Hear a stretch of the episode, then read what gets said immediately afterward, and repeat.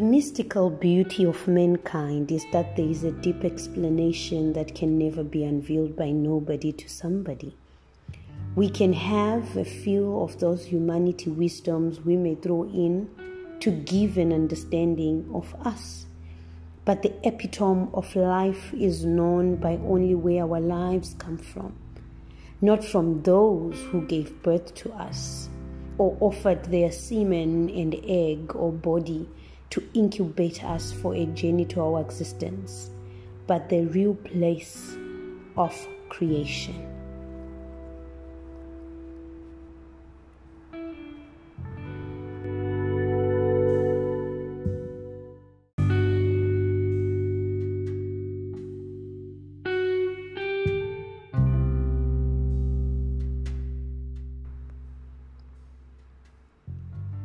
So, in this spoken word, I extended my deep thoughts and mindset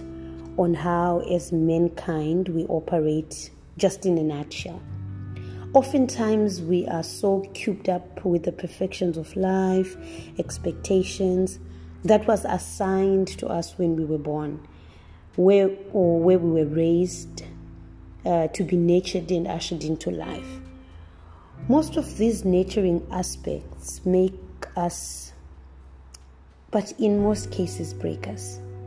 They give us a lesser voice in the sense that if your imagination is vivid and unbreakable at a young age, you get to be reinforced to what whomever believes possible. Or at times, these nurturing aspects they give us a louder voice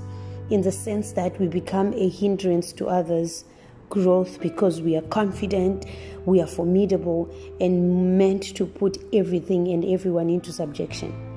These two traits, they either build where we are going or build where other people are going, or destroy where others are going or where we are going, respectively, creating a cycle. Reason as we grow up and venture into the world outside our nurturing nests, we then have to start aligning ourselves to the true reality of whom we are without these voices or aspects. It is never easy because we have been told how to be our lives, but because we are now meeting with different genres of people, we, we start shading off some skin or weight of what we believed to be the truth, embracing new traits and patterns. In my spoken word, I, I, realized I should speak in alignment to that very particular sense, as to so that I can manage to uh, testify and be a witness that there is more to life than those who birthed us into existence, which we have to venture and explore to fulfill our purposes. No one is really capable of remembering where they really come from after birth or after being pushed out of their mother's wombs or um, after being the winning sperm from their sperm holders' scrotums,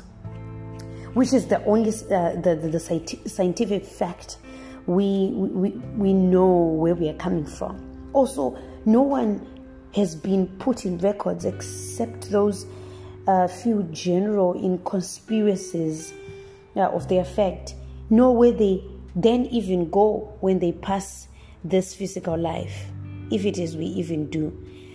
Uh, so, indeed, there is more to life than what meets this flesh naked eye. And this spoken word just speaks in echoing and it encourages human bodies and humanity to make the best of what's at hand, to also dig deep in the life mysteries